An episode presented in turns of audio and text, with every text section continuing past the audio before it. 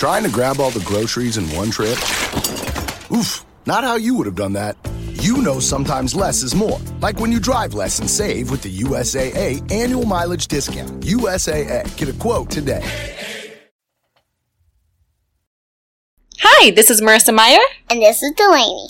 And this is Sloan. and you're listening to the Prince Kai Fan Pod.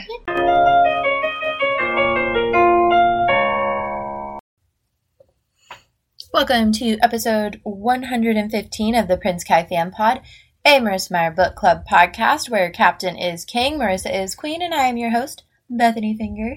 This episode is brought to you by Rampion Crew patron supporters. Thank you.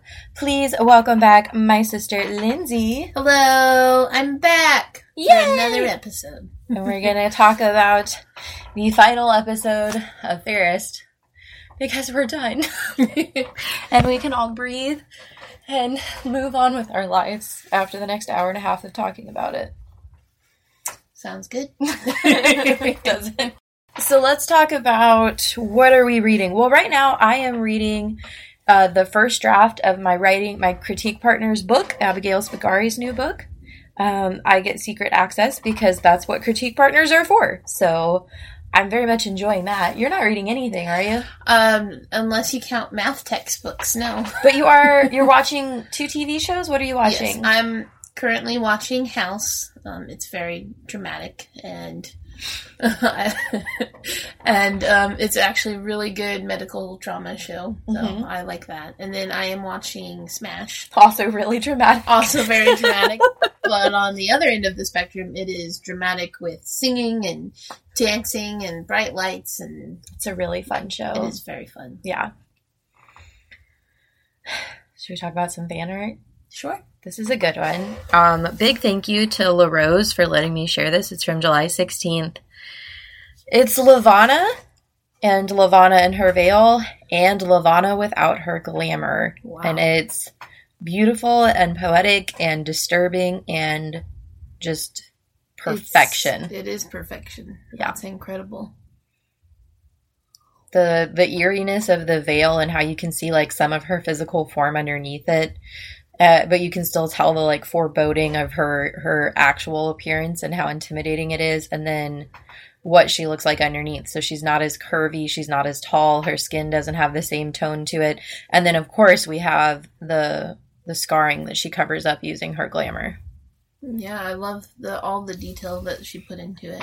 i especially love the shape of her body because Yes. I, I, I especially love the acknowledgement that the perfect hourglass figure that Levana has tried to portray with her glamour is not an accurate depiction of her body. Like she's doing more than covering her scars.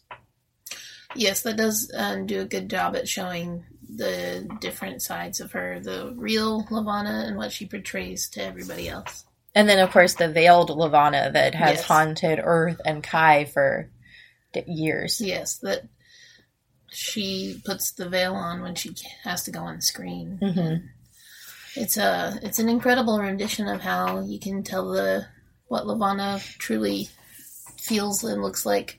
You get actual feelings from just staring at the I think it's also like it pulls feelings you don't want. Like, you know, of course you're impressive and intimidated by how beautiful she is, and then you see the veil, which Kai has made very clear has been traumatizing to him, and then we see the sad Levana that we get to know in Fairest underneath all of that, and and that's just depressing. Um, and then. I also love the the little facial features she included on the the right hand side where she's she's you can Angry. see her her when she's angry you can see her when she's passive and you can see her when she's pretending to be yes. happy I like that as well. And then I like that she um, put dirt on the clothes and and um, i think it's blood and rips. Is it blood? i think it's blood Like, yeah, that's probably true. I love that that's on there because it shows everything underneath her appearance, not just the outfit itself, but everything as well. hmm i agree so big thank you for sharing that and remember you can check out more artwork on our website or the instagram page last week patreon members voted for chapter titles pages 193 to 200 is gasoline by halsey and pages 200 to 214 is mad woman by taylor swift And chapter discussion. The last section of Fairest. Perhaps the hardest to read, the hardest to cover. I know you cried, I cried. I definitely cried. I definitely cried. I might cry while we're talking about it. I'm definitely getting a little upset just talking. So it's the middle of the night. Levana comes into Everett's room, which she has not done. In so, she, it's been so long since she's done it that Everett is surprised to even see her. Yes. This is her husband. Yeah, her husband. And Did you see Quentin last night? I went to bed and didn't tell him goodnight. yeah. And he came down the hallway. he was like, You're not going to say goodnight to me? And I was like, Well, tangent listeners, Quentin did laundry yesterday, which means I washed it and he put it in the dryer and then threw it on our bed. yeah. So when I went to go to bed last night, I had to fold laundry because it was literally covering every inch of my bed. Sounds about right. So that is why I did not say goodnight to my husband. I was going to go get ready for bed and I realized I can't go to bed. I have to fold all this laundry. but like Quentin is so used to our habits of saying goodnight to each other when one person is staying awake. Mhm. So So he was expecting you to come in there and say, and it, and in, and instead it's been so long since Everett and Levana have even had that kind of intimacy that he's like, "What are you doing here?" And it's like, "It's your wife. She can't come to your room." And it's like, "Well, it's not that she can't come to his room. It's that he doesn't he know what to do with her do. there." Yeah. it's been so long and they don't have that kind of intimacy with They each other. don't. So They haven't spoken since their fight. They haven't spoken since their fight. What? and how long ago was that? I don't think it's. Does it specify if it's been? I think it's probably just been like a day or two. Day or I don't think it's been super long, but I can't go all day without talking to Randy. I can't go all day without talking to you. If we have a fight, I'm like maybe ten minutes later I'm talking to him because I can't go that long without talking to him. Yeah, it's hard to leave things unresolved too. It is. I think. So she goes in. She tries to kiss him, um, and he rejects her, but he does it kindly. I'm sh- curious to know how you do that. he doesn't ask her to leave, Right. and then she pulls a Levana. She lowers his guard. She takes away his boundaries with her glamour, and they make love. Yes, they do. And then they end up getting really close to each other and just holding each other afterwards. which is sad. Yes. Yeah. I do like that throughout this chapter we get we get two themes. We get Channary's quote echoing in her head, love is a conquest, love is a war. And then we also get her recalling her vows. Yes. Her her marriage vows throughout that time. Um, and I like that those two themes are relevant because I feel like she's thinking about how love is a conquest and love is a war and what she needs to do, what she needs to sacrifice for conquest and war so she can conquest Earth.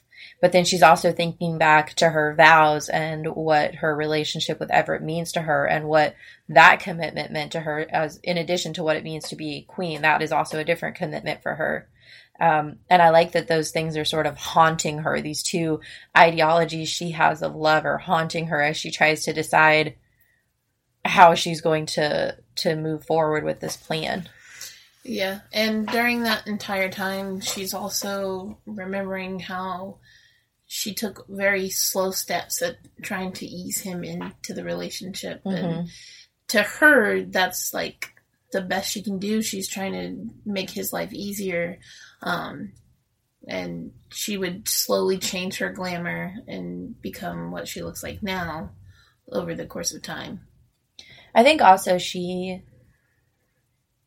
I think I don't know Levana very well, right? Like we get surface level stuff in the series. In Fairest, we get a very deep look at who she is, but I don't think even she understands who she is. But I, I do think that Levana I don't think Levana ever wanted to have to glamour Everett, but she wasn't she was also never opposed to it. Like she, obviously Right. it would have been better if she never had to glamour him, but the second that she realized that's what she had to do to get him to to be with her, she didn't hesitate. Right. And at least she didn't do it all at the same time. Right. Because it, it is kind of just like she said, and she quoted his heartbeat would change. Mm-hmm.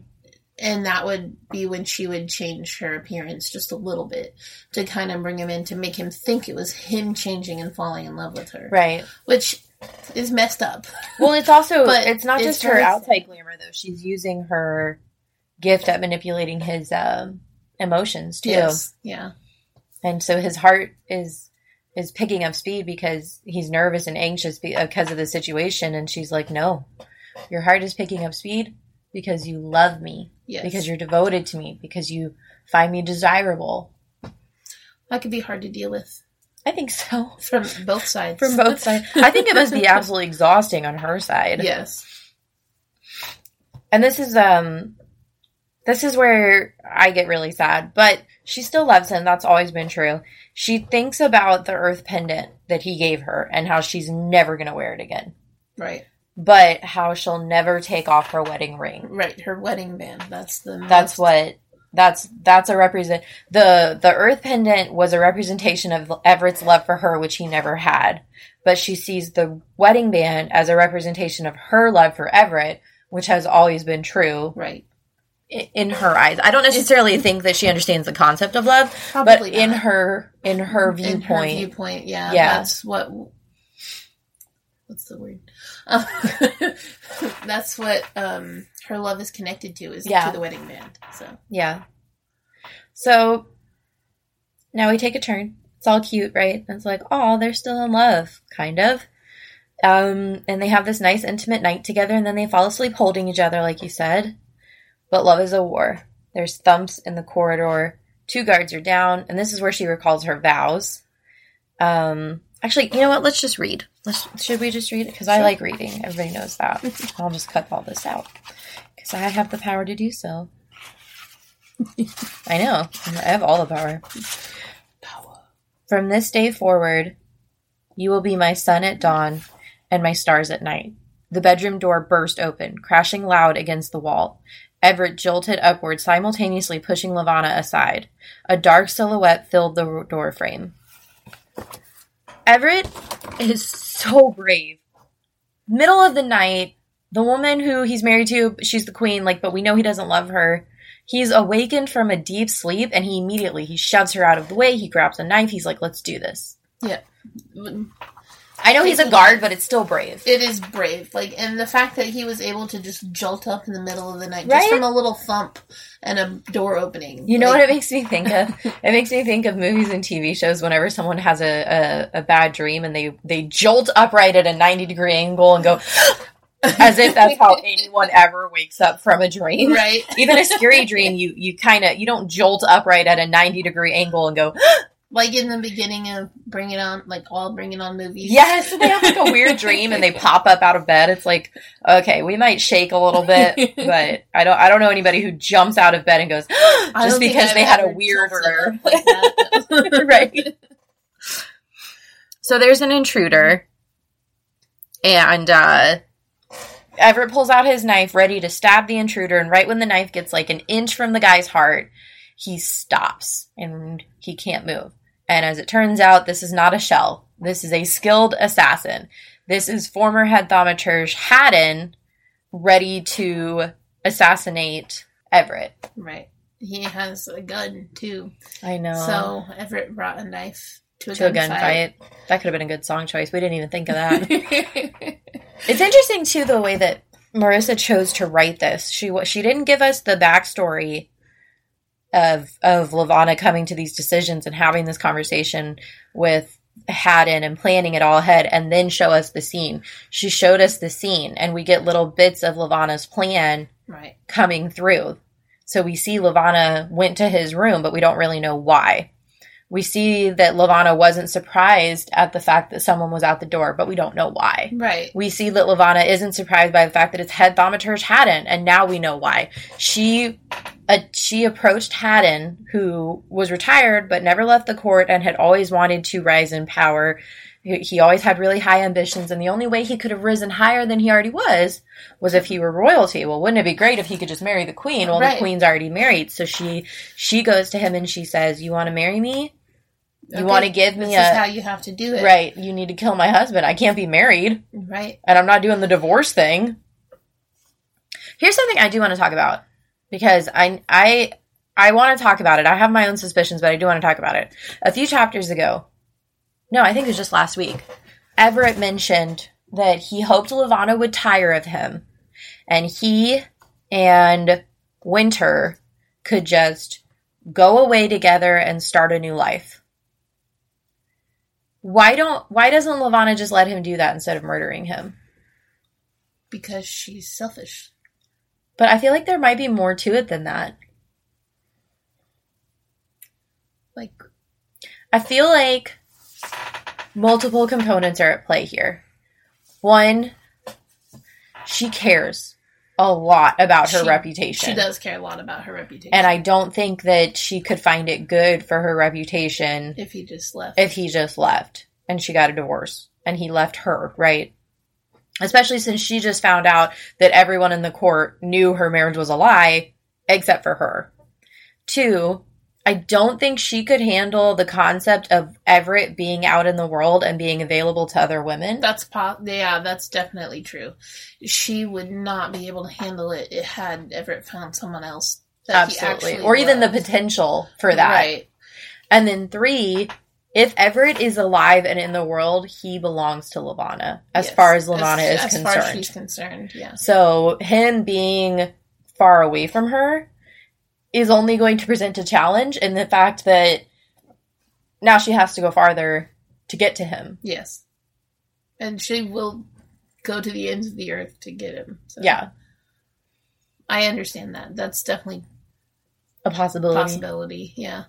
But if anybody has other theories, email me. PrinceKaiFanpod at gmail.com. Let me know. I'm very curious. So, I feel like this chapter moves really quickly, but we do have a lot to talk about, and there is a section at the end of Fairest that we're going to cover. So, um, there's a couple of gunshots. Winter screams, and Everett collapses and tells Levana to run because, again, He's still trying to protect her. He's still trying to protect her even when he's literally dying.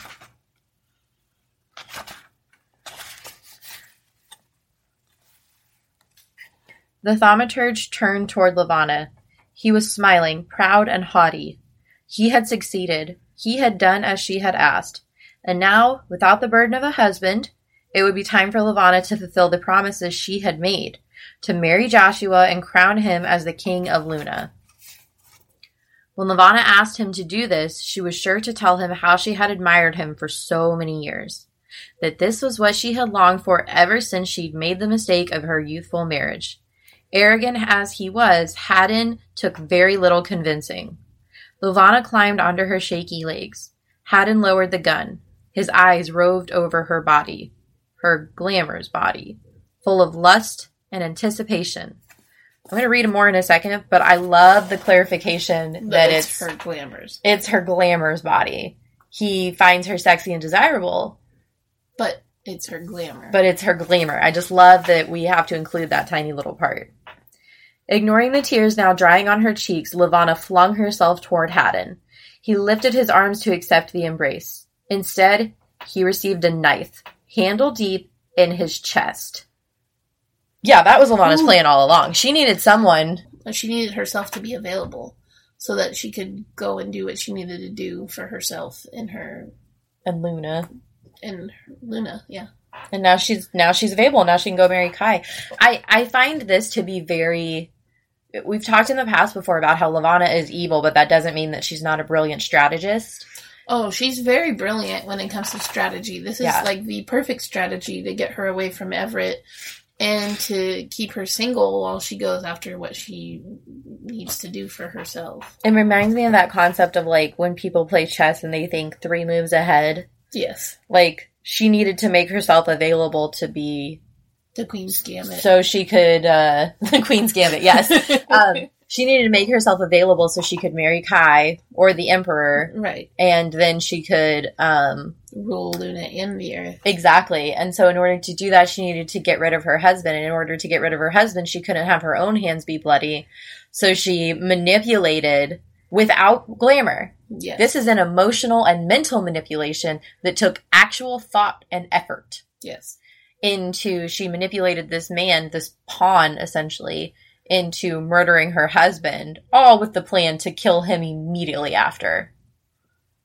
I'm a little shocked that he was so easy to manipulate too. I'm not. People like power. That's true. And we've seen how obsessed the lunar culture, or the the aristocratic court is with power. That's true. They're very power hungry. But if you think about it, how would he have even thought for a second he would have realized that if I kill her, how is she going to marry me? Because how would that look to the court or anyone? No, he he's killing. He's killing.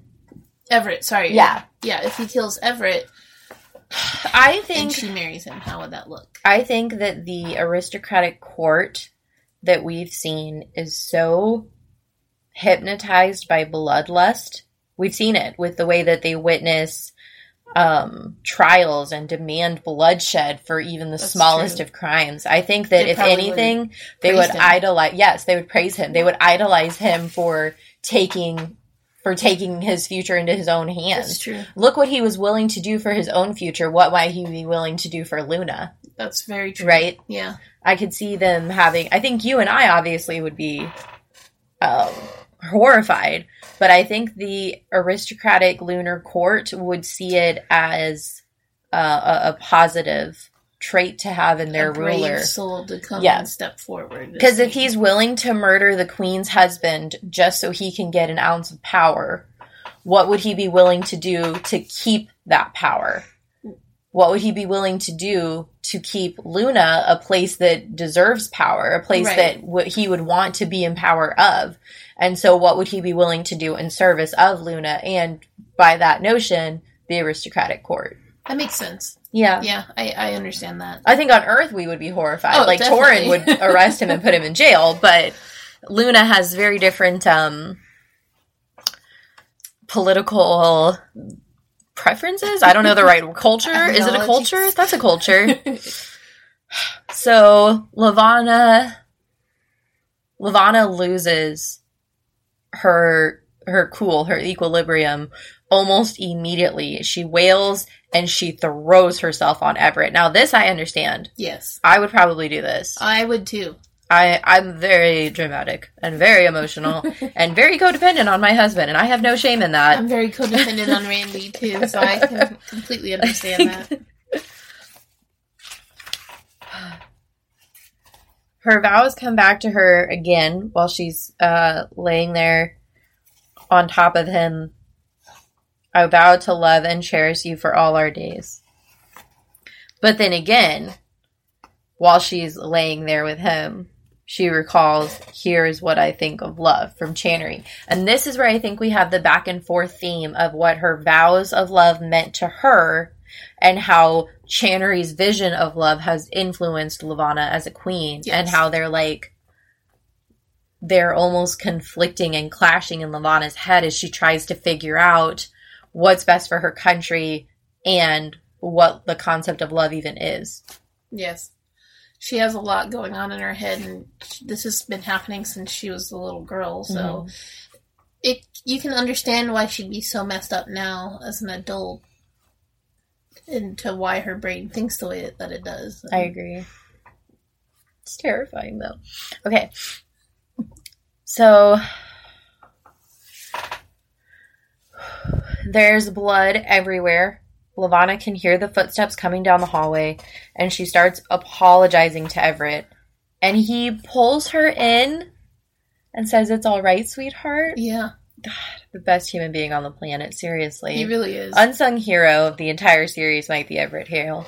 He begs her, begs her to take care of Winter. he doesn't. He knows that she did this too. He's very aware, and that's doesn't why he says it's all right. Like he's he's like, okay, well, this sounds like Levana, but I am only going to be alive for another five seconds, so let me at least try to secure the safety of of my daughter. Exactly. The guards come in, a doctor comes in, Winter comes in, and Sybil comes in. Not surprised that our girl, our girl's bestie, would show up right now. Right. And she also looks like she already knew this was going to happen. Yes, I love that. That Sybil is just like, okay, this is where she. I knew, I knew she was thinking of something. I was wondering what she was going to do because I knew she wanted Earth. And this is how she's going to I wish she would have asked me for help, but I understand that she didn't. But now I know. It. Now we need to. Sybil is just as strategically brilliant as Levana, I think, and the two of them together it's just like that that concept of like we could rule the world. Yes. You know? Yeah, definitely. Yeah. So Levana refuses to leave Everett. She cannot stop crying. She cannot leave his body. She can't leave his side. She can't stop crying. She finally promises to take care of Winter, even though she didn't love the child. She only loves Everett. But she will take care of her because of her love for Everett. Exactly. She promises to take care of Winter because that was his. Do we see wish. that though? Mm, In Cress, we saw her be very rude to the princess. I mean, we still have another book to get to. We do, that's true. She puts the pendant, the earth pendant, in his hand. Sybil pulls her away, and Winter takes her place. Um, her sister's last words came back to her, thundering in her ears, filling up all the hollow places in her heart. Love is a conquest. Love is a war. Here is what I think of love. That is the end of Fairest. This went really fast, I know. It did. Um, but that last line is chilling. Like goose like goosebumps on your skin chilling. Yes. Um this is your first like other than Twilight, you're not big on books. No. So um, what did you feel reading this? I couldn't stop. Yeah? So I had to listen to the audiobooks because Right. I didn't have the physical copy of book plus I was working full time. But I listened to the audiobooks consistently throughout my day at work. And I listen to them now twice. Like the first time I finished them, I went back and re-listened to them almost immediately. They were so heart wrenching and so well written and just it was perfection throughout the whole thing. Like it kept you coming back for more. It kept you wanting to continue to listen. I would listen until I worked second shift. I'd drive home with the audiobook still playing, Yeah. and I would not get out of my car once I got home until the chapter had ended. I And do even that then- too. Even then, I still didn't want to finish. it. I still want to sit in the car, but it was like one o'clock in the morning, so I'm like, I gotta go. How do you feel about it taking such a dark turn in this book? Like we we the series itself has some darker elements, Right. but in this book we deal with rape, consent, the concept of manipulation, murder, assault. Honestly, I think it's a little needed to get the backstory of Levana herself. I agree. So it may be dark and twisted and all this stuff is happening to her, but in order to know how she became the way she is throughout the series, It's like weird having someone actually. I'm so sorry. I'm actually recording with my sister in my room, and I'm usually recording online, and I feel like I'm staring into your eyes, just like that is so Uh, much eye contact. I know. I feel like I should look other places because I'm awkward, and then I'm like, no, I should give It's her focus, and then I'm like, I'm like, can you see my eye oh, I just interrupted you in a very rude way. I'm That's sorry. okay. Um, That's how we anyway, talk. yeah, it is. uh, dark, twisted, and perfect to sum up how Levana became how she is today. Absolutely. So before we do a little bit more um, bonus stuff, I we're going to talk about our chapter titles. I picked way too many. That's okay. Um, so Lindsey, go ahead and go first with your chapter title. Um, the very first song that came to mind when I read this chapter was Whiskey Lullaby.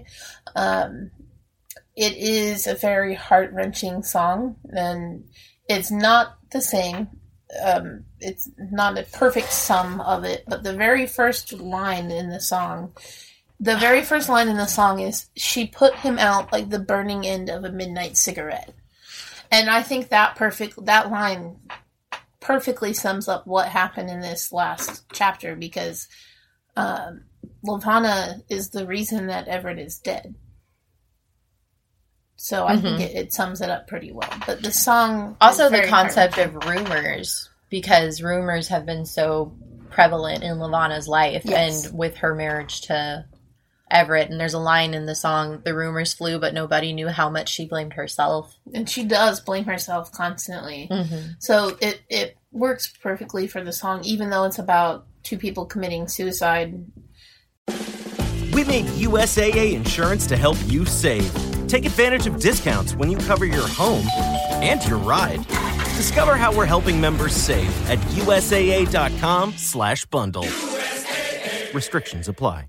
it's basically her she's committing a murder suicide because she just killed the only thing that she loved Yeah. and that pretty much left her with nothing so she in a way committed suicide on herself Yeah, I agree.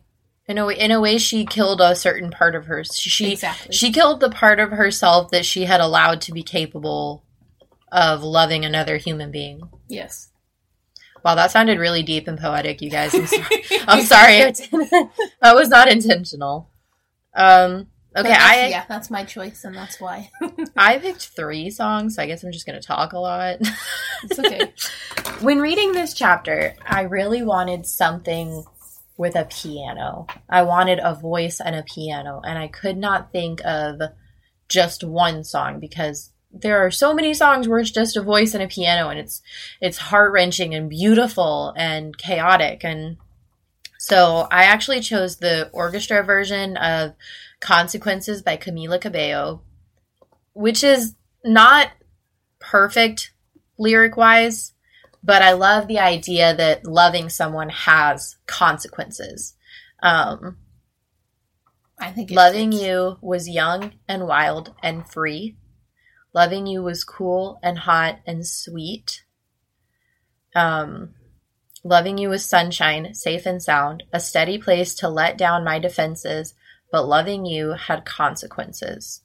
And then the end refrain, which breaks my soul loving you was dumb, dark, and cheap. Loving you will still take shots at me. Found loving you was sunshine, but then it poured, and I lost so much more than my senses, because loving you had consequences.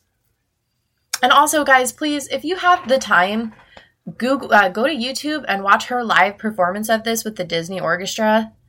Um, I cried watching it. It's beautiful. It's beautiful, and she has a beautiful voice. And this is such a tragically sad song. it is Um, and it doesn't, you know, I mean, the lyrics don't perfectly fit, especially because the meaning behind this particular song is that the other party is right. sort of the the toxic energy, and in our case, Levana's the toxic energy. you but- could also see this from everett's point of view though. Yeah. Well, I don't think Everett really loved her, but, But the concept of being loved by her, right. Yeah, it could play into this and the fact that he was loved by her did create all these consequences So in many his life. And in the end it was dark and cheap it was cheap, yeah. And I, I especially love the loving you will still take shots at me because I don't think Levana ever gets over no she Everett. doesn't We Never. saw that in the last book. In in the end of book three, we saw that she still was wearing the wedding band from Everett. yes and she never takes it off No, she hides it with her glamour, but she, but she never, never, takes, it, off. Yeah. So I also chose "Falling" by Harry Styles. Um, I also recommend that you go and watch the live performance of him singing this with nothing but a piano. If you have time, also watch the Little Mix cover of this song because it is amazing. Um, some of the lyrics that I want to point out again, it's not perfect, but there are certain phrases that really stand out. I'm in my bed and you're not here, and there's no one to blame but the drink and my wandering hands. It doesn't fit perfectly, but she sleeps alone in her bed every night, and the only person she has to blame for that is herself. herself. Yeah. Forget what I said, it's not what I meant, and I can't take it back. Levana and Everett just had this huge fight where she didn't mean anything that she said. She was self sabotaging. She was taking out all of her issues on him and on their marriage. And he said a bunch of stuff that he definitely meant, but she never wanted to know or hear. yeah that's true What am I now? What if I'm someone I don't want around? And then again at the end it changes to what am I now? What if I'm what if you're someone I just want around? Levana will always want Everett yes and Everett never wanted Levana in the way that she needed. And I think that that particular refrain, what if you're someone I want around, that is always going to be in Levana's head because she always wants Everett Right, around. she does. And that again comes back to her never taking the ring off. That's Mhm. her keeping him around as long as she possibly can. Any piece of him Exactly. that she can, yeah. And maybe that's why she decided to keep Winter around too, because it was a piece of Everett. That's true. That's true, and it, and it's the only like living physical piece Of, of him left. Yeah. So the last song I chose, and then I promise I'm done, you guys, is "Miserable at Best" by uh, Mayday Parade. Beautiful song. Also, the lyrics aren't perfect. None of the lyrics in any of these are perfect. It's No. just how I was feeling at the moment. So I'm trying to say it without singing it because I really want to sing it. Like the back of my head is like, no, this is the rhythm. Um, let's not pretend that you're alone tonight. I know he's there. Okay. She's with Everett when Right. she's normally alone. Right. And Haddon knew she would be, even though she's never there. Um, you're probably hanging out and making eyes while across the room he stares. She was hiding this infatuation that that she had created with Haddon for the sole purpose of killing Everett. right. I'll bet he gets the nerve to walk the floor and ask my girl to dance, and she'll say yes.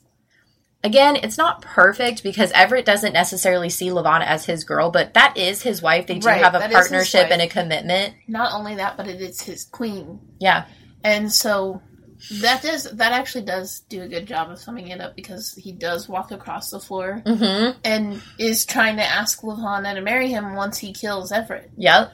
Or assumes that he that that's the next It's the next Yeah. step, yeah. Because these words were never easier for me to say or her to second guess. But I guess that I can live without you, but without you, I'll be miserable at best. Just that line alone, I can live without you, but without you, I'll be miserable at best, perfectly sums up Levana's entire life. Entire perfectly sums up Lava- Levana's entire viewpoint of her relationship with Everett, all the way back to when she was 16 years old. Yeah, it does. Yeah. Very good choices. I know. And I'm looking at the lyrics and some of them I didn't even think of I think are, are fitting. Like uh You're all that I hope to find in every single way, and everything I would give is everything you couldn't take. Because How much did she give to Everett that he just couldn't that he just couldn't find a way to love? You know? Right. Yeah. Oh my gosh. You're a thousand miles away and the hardest part of living is just taking breaths to stay. Ugh, you guys, seriously, it's a really good song. I keep saying that, but it really is. I will listen to these later. Thank so I hope you. everyone else does. okay, let's talk about our chapter quotes. Normally, I would say you go first. I Um, think you should go first. but mine is because first, right? yours is first on Yep. the book. Which we didn't realize. That was not planned, you guys. No, but we are sisters, so it makes sense. Everything was her fault. She had ruined every moment she had with them from their very first kiss. Goes back to everything I just said in all those songs. It does.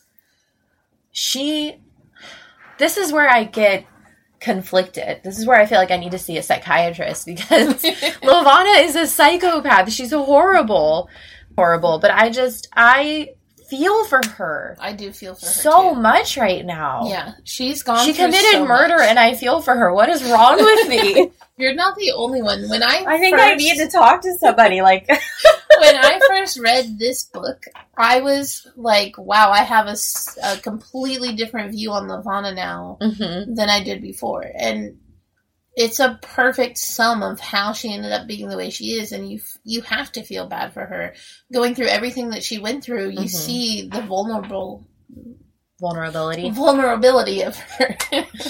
I think uh, I think a lot of times with villain backstories, there's sort of a redemption arc so that you can um, forgive the villain. And I think that Fairest, it's not a redemption arc. We No. don't forgive Levana, No. but we do understand her Right. a lot better, and we understand her thought process. Exactly. And that's what I think is so great about Marissa Meyer's books. Like, especially this one in particular. Like you said, you don't. I mean, you feel bad for her, but you don't forgive her. Right. You want You sympathize with her sympathize. situation, exactly, but you don't. it doesn't excuse it doesn't anything. excuse yeah, anything at all. for sure. Absolutely. Okay, so your quote came directly after mine. Yes. Um, my quote is, "I promise," she whispered through the word. I still You did that I again. did that again. I promise, she whispered, though the words burned her throat. She did not love the child. She had only loved Everett, and now she had destroyed even that. I promise. That I mean, she had destroyed even that. She had ruined every moment. she had with him from their very first kiss. I just yeah. Yeah. And they get that goes back to your song choice too with Yeah. uh with feeling like there's no other there's no other way out after committing these um these these crimes against the person that you Yeah. love. It does. Um, I think my quote kind of goes hand in hand with the song that I chose because she feels so guilty that he ended up going and committing suicide that she ends up in turn committing suicide against herself Mm-hmm. in the song. And in the book, she feels guilty that she had someone come and kill Everett, and now her whole life is ruined because of her own actions. I do agree with what you were saying earlier that she killed a part of herself that day, that a Yeah. part of herself died when Everett died. Yes. There's a part of her that loved Everett, a part of her that was, in her eyes, capable of loving another soul. And she killed that part when she killed Everett. Yeah, she did. And I think that that's a good sum of everything. It is. So let's do some bonus stuff. Uh, we have a couple of things that I'm going to mention. Uh, you will find this information at the back of the reprint of Fairest with the new covers. Um, so that's partly why I'm going to share it because not everybody has this, right? So at the back of the Fairest book is a little interview with Marissa. I really don't want to read all of it. Uh, if you email me, I'll send it to you. Um, but some of the stuff I want to talk about is because I feel like a lot of times we talk about this when when I have guests on. So um, the idea came to her to write this when she needed to write a short story, um, but it had to be eight thousand words or less, and she couldn't combine Levana's story into that, so she ended up writing Glitches, which you can find in Stars Above, which we will cover in a couple years. um, Eventually. She uh, she does say that a lot of the topics covered in this book are horrific, but that Levana is a horrific character, and we needed to understand why. She recommends that you read this book in between Cress and Winter. So I know a lot of people were upset that after Cress we read Fairest instead of doing Fairest after Winter. That is because Marissa asked me to, because that is how she she intended the books to be read, and that is how they were published. So that is how we're doing it. I know it sucks because we want to read Winter and Cress left on a cliffhanger, but um, Marissa is a queen. We don't say no to queens. if Levana taught us anything, it's that we don't say no to queens, okay? Plus, I think you need a lot of the backstory from You Fairest do. once you get to Winter. You do, and I feel like you need it throughout. We're spoiler free, so I won't say, it, but you definitely need it throughout winter. And there will be plenty of times during winter where we are going to talk about the connections that we learned in this book in Fairest.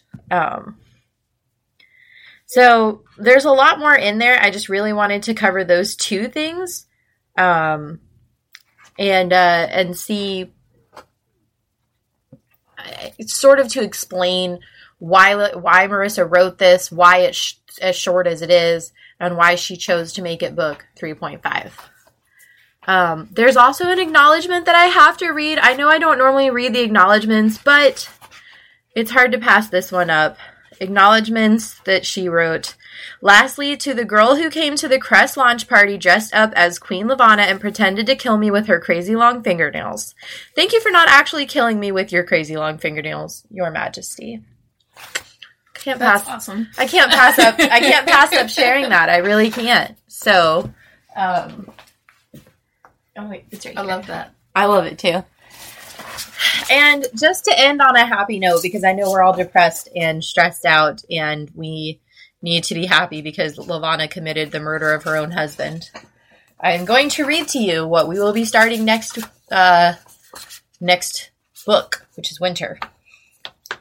Princess Winter is admired by the lunar people for her grace and kindness, and despite the scars that mar her face, her beauty is said to be even more breathtaking than that of her stepmother, Queen Levana. Winter despises her stepmother and knows Levana won't approve of her feelings for her childhood friend, the handsome palace guard Jacin. But Winter isn't as weak as Levana believes her to be, and she's been undermining her stepmother's wishes for years. Together with the cyborg mechanic Cinder and her allies, Winter might even have the power to launch a revolution and win a war that's been raging for far too long.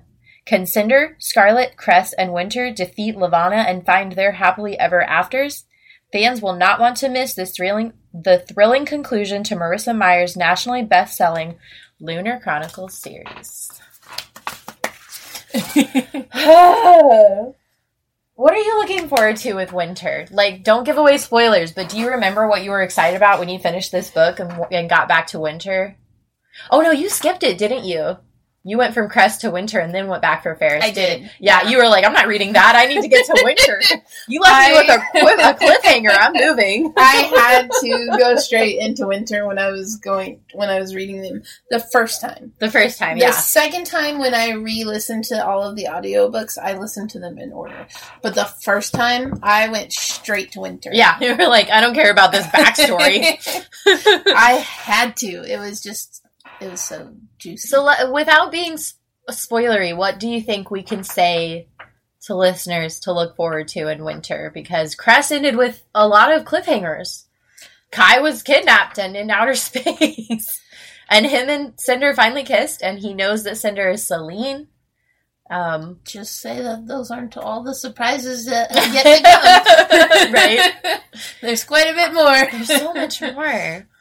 Um, now, now, normally we would do a Fairest wrap up episode, but as many of you know, Marissa is uh, finishing her final editing touches on Gilded, which is a Rumpelstiltskin retelling that she has coming out this November, which you can already pre order.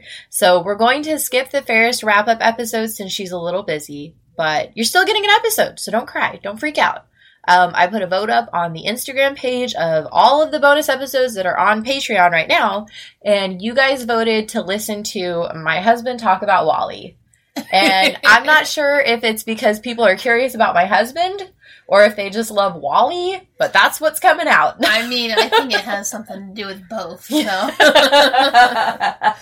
I can't wait to hear Quentin on an episode. I know he's so, you know him so well though. Like you could you could tell when you know him that he's a little awkward, but he does really good job. he does. Yeah. Yeah. He tries. He's a good little trooper. I promise it's not a bad episode. And um, when it's over, we are going to talk about winter. Um, and just a heads up, guys, winter, we're going to start and we're not going to finish until July of 2022.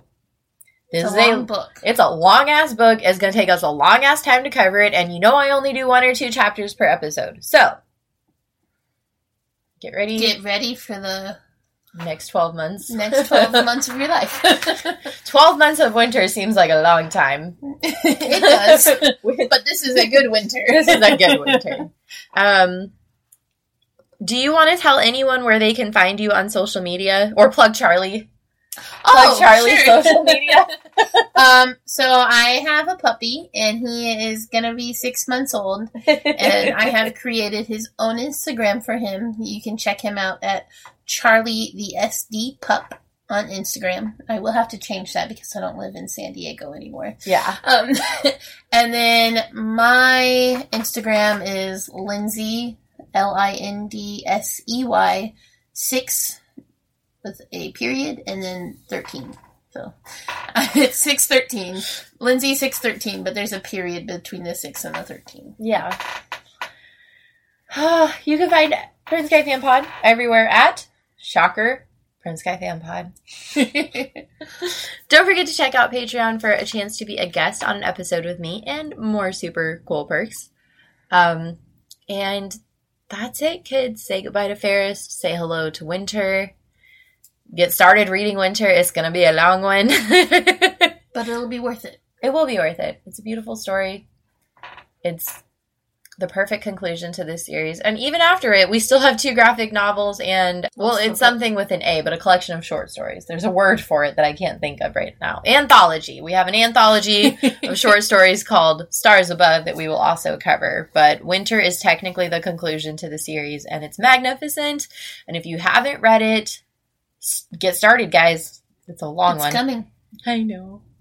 Um, in the meantime, keep reading, keep listening, and don't get glamored. Don't get glamored. Bye. Bye. The passages read for you today are from Fairest by Marissa Meyer. This podcast is hosted and produced by Bethanie Finger. Today's special guest was Lindsey Myers. The intro outro music was composed by Emma Pavvo, and the logo art was created by Angela Wong. Thank you for listening.